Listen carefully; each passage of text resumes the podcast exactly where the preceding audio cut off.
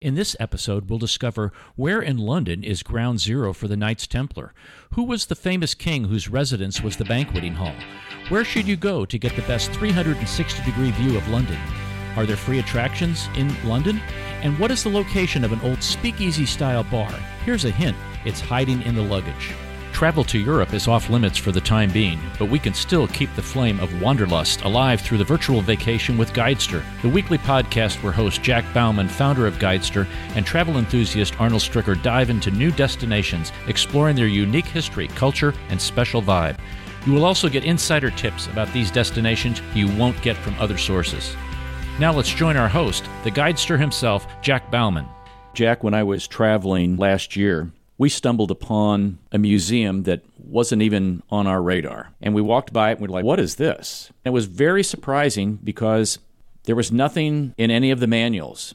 You have a real good inclination to find these hidden gems in cities and countries. And that's what we want to talk about today is hidden London. Where do you find these things about hidden London? Well, I love Europe. Every city has something hidden about it. Europe is built on layers and layers of culture and history over thousands of years, and London is is no exception. London was founded by the Romans, Londinium, in the first century AD. So there's a lot to see that's been packed. So the the short answer is you just got to do your research, or you have to be lucky enough to go back to London several times. You got to see the major stuff. You got to see Buckingham and Tower of London and Hyde Park, uh, St. Paul's, uh, Westminster. It just goes on and on. Once you get that out of the way, then you have time to explore. That's why I do what I do. These personal travel guides cut through all that noise. So if you're in London four or five days, you don't have to do all this extra research. If you've got a day or two that you've allotted to go explore some of these local areas, you can do that. Just being able to know where it is and how to get there. One of the cool things about London is these hidden gems are often right in the middle of the touristy areas. You turn a block, you go through a little street alleyway, and then there you go. St. Dunstan in the East is one of these examples. It's in between Monument and Tower Hill, right in the middle of London, hidden in, in plain view. It's an old Gothic church I believe built by Sir Christopher Wren, who built all these slew of churches in the uh, 1600s after the Great Fire of London. So we should get into that, the Great Fire of London and how it changed the landscape of London. Anyway, it's like a secret garden in the middle of touristy London, and it's this garden built into this old Gothic cathedral, and it's right in the middle of central London. And you'd never know it was there. In fact, I was just reading an article about it recently, and this woman, this Londoner, had lived in London for years and she never even knew it was there. So London, especially, is full of this kind of stuff. A Londoner didn't know that was in the middle of London. I don't know if she was born and raised in London, but she's lived there for a decade. Camden Passage is another one of these things. Not Camden Town, which is in the north, which is really cool, hipster area. But Camden Passage, it reminds me of Harry Potter. You could walk right past it, and it's an alleyway. It's basically a shopping street. And there's an alleyway that leads to the shopping streets. So Portobello Road is another big road, huge shopping street. A lot of tourists get there, but this is like a small little road off another little road that you would never know it was there. London is full of that kind of good stuff. There's just so many good hidden spots in London we'll have to get to through the course of this podcast. So, are these things all historical in nature, or they uh, vary? Are they musically related? Are they art related, architecturally related, or related to the royals? Good question. St. Dunstan in the East is both historical, because it was a cathedral or a church, and I would say it's cultural and natural because it's a garden now. So, in my personal experience, a lot of the cool hidden gems that you'll go see are going to be historical in one way or another like St. Dunstan in the East. There's a lot of hidden gems. If you're out looking for just local bars, you just go to the right areas. If you're out looking for some cool kind of natural areas, there's some smaller, lesser known parks. London, I think, has a lot of really cool gems that are historical in nature. A couple of my favorites are Temple Church. Temple Church is off between Fleet Street and the River Thames, so it's in that main central corridor. It was built by the Knights Templar in the 12th century. There's a rotunda, the great round rotunda in the old uh, sepulchre in Jerusalem, they built their church based on that. So part of the church is, I think it was the only or one of the first rounded churches, rounded naves in London. So you've get that really, you know, cool sort of Eastern effect. And Knights Templar built there. This is like ground zero ground for zero, the Knights right. Templar. And it, it's in this little corridor. It's actually a little courtyard. It's the cutest little courtyard. It's off Fleet Street. Fleet Street's a major thoroughfare in London. You walk down this little side street kind of alleyway and then opens up into this really pleasant little square. And, and then there's this church from the 12th century, eight, 900 year old church, just boom, right in the middle of the hustle and bustle of the commercial district of London. I'm sure London just grew around it, and that's why it's a little hidden. Exactly. That's what happens is you've got major sites like Westminster and St. Paul's and the Tower of London that the city is built around it, but there's a lot of breathing room because those are major monuments. Right. Seriously, St. Paul's and these other ones are much bigger than Temple Church, but the sort of courtyard that it sits in is not very big. I think there's a couple little benches. It's basically kind of commercial office space around it, bigger, higher rise buildings. You've got this little courtyard with a couple little benches, and then you've got Temple Church. It's so cool. So, if you're a Knights Templar kind of follower, this is a must see for you. Yes, it, it really is. Even if you're just a, hey, I want to do something that's not on the top 10 list of London. Again, Temple Church is a well known church if you're into history, but I bet if you took 100 American tourists up into London, maybe one out of 100 would have been a temple. That's why we're talking about these hidden gems of London. So if I have a specific interest in art or music or literature, where are those hidden places that I would find valuable on a trip to London and why would I find them valuable? London really does have just an abundance of history and amazing pieces of art all over the city, both known, well known, and hidden. There really is just a lot to see. There's just music, art, literature. There's an abundance there in London. The Banqueting House is a hidden gem for history, art, and architecture all in one. It's the first to be built in the neoclassical style in Britain. So that's point one. It's the only complete surviving building of Whitehall Palace, which was the principal royal residence between 1530 and 1698 when it's destroyed by fire. So this was actually the palace that King Henry VIII would have lived in in London. Wow. So a lot of monarchs lived there for almost 200 years, about 170 years before it was destroyed by fire. So this is the only remaining building of that palace. And there's beautiful reliefs painting the architecture, the neoclassical style. Again, it's right there in the central part of London, so it's easy to get to. One other note on this this is where King Charles I was executed in 1649. Hmm. So King Charles was the only king to be executed. This is a big deal, executed by the people. This was the Civil War of England Right. when Oliver Cromwell came. So this is a big deal. This is the building, the room that he actually was executed in. So pretty cool. And it's not going to appear on basic tours, will it? No, the banqueting house probably wouldn't. I would bet you there's definitely tour guides that may be added to their itinerary and maybe on some hidden parts of London. But no, if you do you go to London, you're going to see the typical stuff. If you're going to see Westminster, you're going to see the Tower of London, probably going to do the London Eye, which I think is a waste of time. That big Ferris wheel, Right. I think it's a waste of time and money. If you want better views for cheaper and a better experience, go to the top, top of St. Paul's Cathedral. So you can climb the dome of St. Paul's Cathedral and you get unobstructed views. So in the London Eye, you're in a confined glass box. In St. Paul's, you go up to the top, climb some stairs, and then you're just 360 degree views of the top of the tower, and you're in central London. Now, that's hidden information, too. But it's hidden. This is what I love about it, too. Now, again, if you had a good tour guide or a good personal travel guide, it would tell you this. But a lot of people just go and they visit St. Paul's and they get in and out. It's right there. You buy tickets at the bottom of the lobby and you just go up. And it, once you're up there, it's a self guided thing. I think last time I was there was like eight pounds, eight, nine pounds. Compare that to 35 or 40 pounds. So you're talking, let's say, 15 bucks versus like $50. Wow. And there's no line. There's people up there with you, but it's not a huge wait. Whereas the London Eye, you'll be waiting in line. So, if you want to get a good view of London, you go to the top of St. Paul's.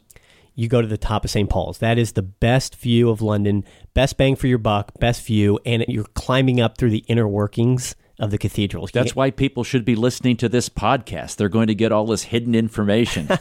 That's exactly right. Virtual vacation with Guidester. That's what it's all about. Apsley House is another one of these, which is uh, a stately home right in the center of London where you can see just unbelievable amount of artwork from the neoclassical age.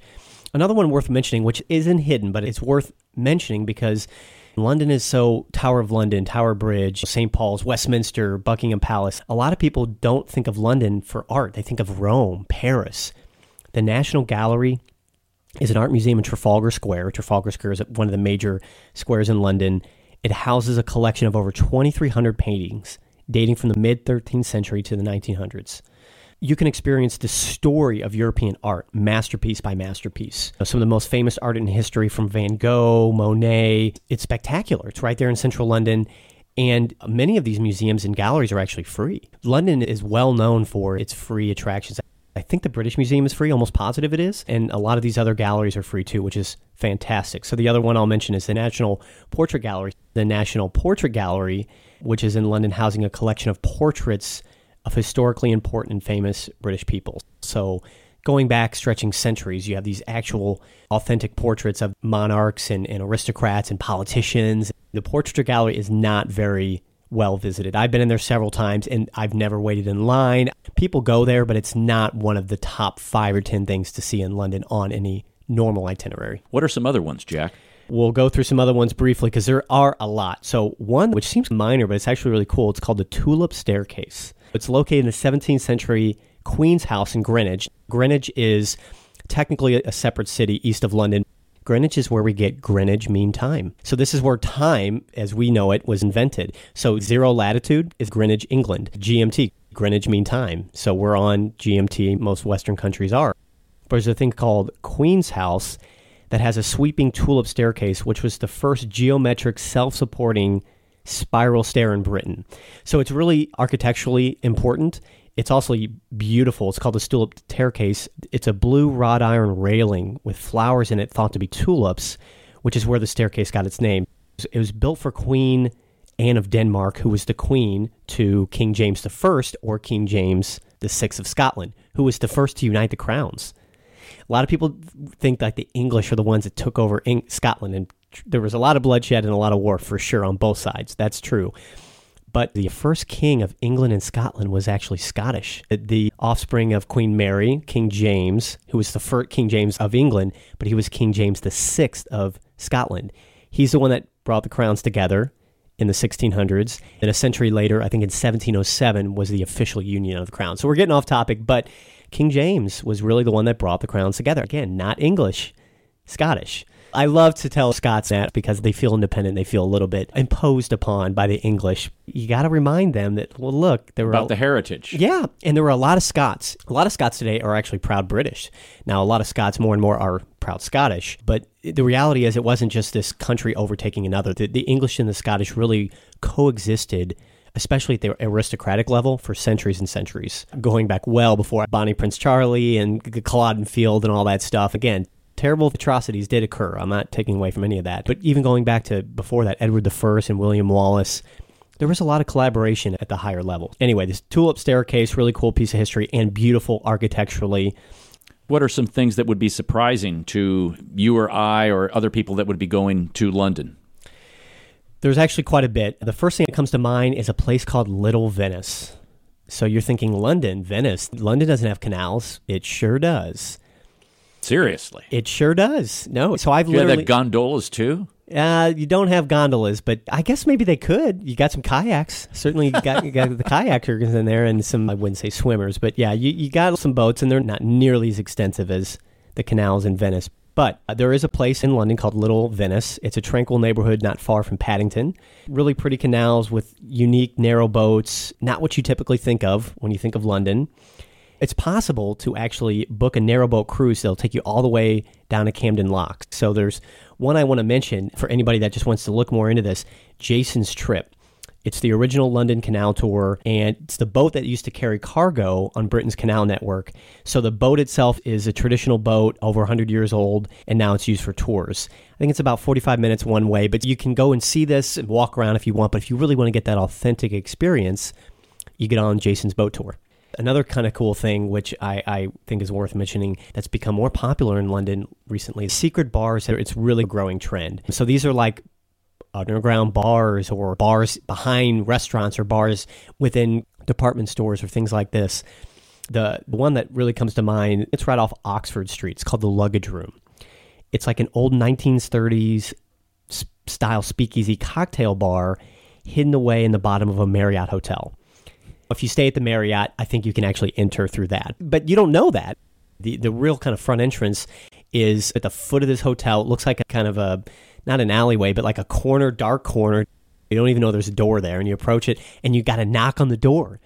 and they open the door and they're 1930s kind of apparel and you go through like a corridor and through another corridor and then you step down and it's at the base level of the hotel so there are some windows but you don't know that's there when you walk past the hotel you just think it's part of the hotel but it's this little secret they call it the luggage room but it's this little secret cocktail bar very cool very cool jack do these particular hidden tours cost more than regular tourist destinations no, I'd say actually many of the hidden London gems are free or a small admission fee. So a, a small a museum, Temple Church, for example, that we mentioned is free to enter.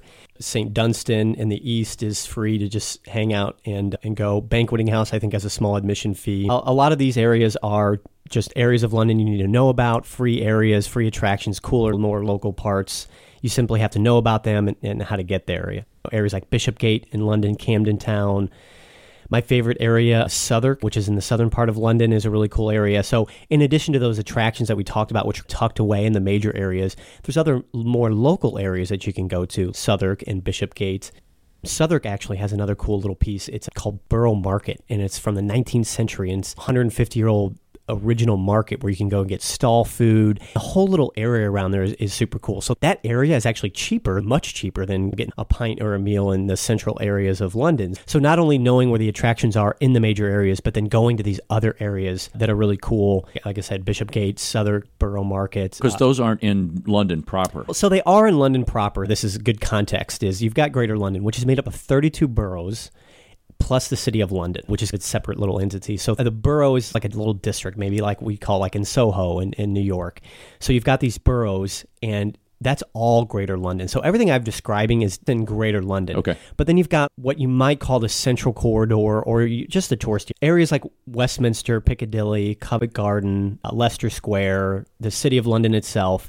Uh, these are where the major touristy areas are. But getting outside of those areas is, is quite easy. Going to Camden Town, which is like North London, still in Greater London, but it's not as nearly as crowded with tourists as Westminster.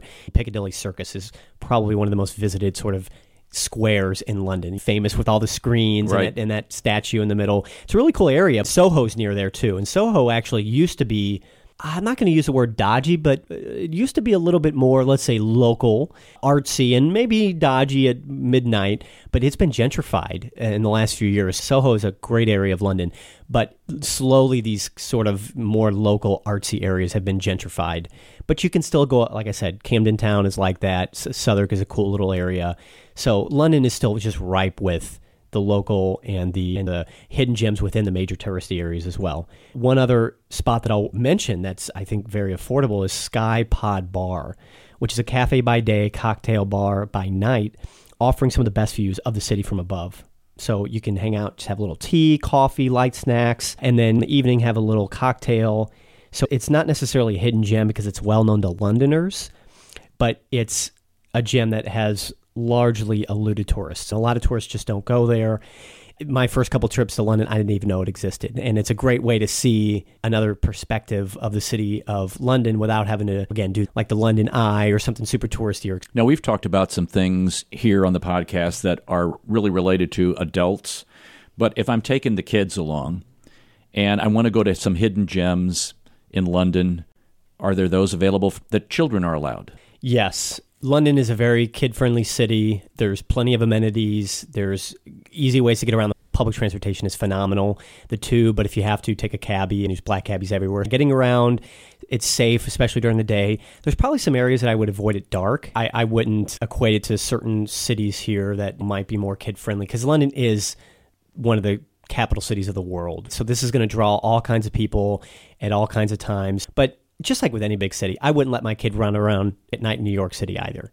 So that's the only thing I'd see. Treat it like a big city, but yes, it's very kid friendly. So the kids, they'd obviously like maybe the Knights Templar place we talked oh, about. there is a lot of museums and things that could bore kids, but there are a lot of interactive things. So, like the British Museum is, is an example. It's a museum that has a lot of artifacts from around the world, but they are doing a better job setting, setting up interactive things. Sometimes they go a little too far and it can be boring for the adults because it's almost geared towards kids. But largely speaking, they've done a good job at making it sort of family friendly. So then this is where you would hang out. Piccadilly Circus. That's very touristy area, but that's more of a family area. Gotcha. You're going to have your shopping areas. You're going to have a lot of Ripley's, believe it or not, wax museum type of things. If you want to do games and whatever, so there's a lot more kid kind of things that might be interesting in those tourist areas like Piccadilly Circus and Oxford Street. Okay.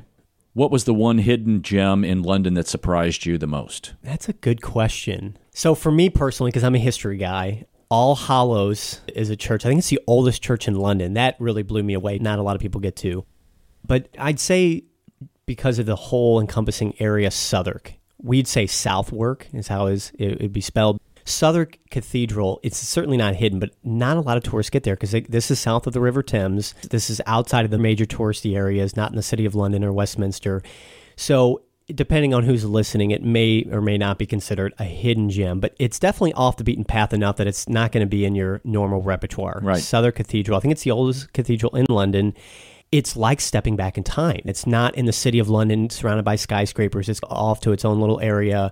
And nearby is Borough Market, which is that old market and from the 19th century. So it's this old market nearby, surrounded by some really old school pubs, like some real London pubs. And the cathedral itself is unbelievably beautiful. It's a Gothic style cathedral. There's artifacts in there, the museum inside the cathedral, uh, an operating cathedral. You can attend Mass there if you want, but you can also do an evening song. They do these evening songs at around 5 p.m., and I walked in there for one. It was actually so beautiful. It was a long day of sightseeing, but I fell asleep, and I was holding a, a pamphlet. Know how it gets just dead silent right. in, in, between the huh and the huh, you know, right in between the middle of that, I dropped my pamphlet Everybody could hear it. It was like this dong hit the corner of the little evening song booklet and it just reverberated and it woke me up.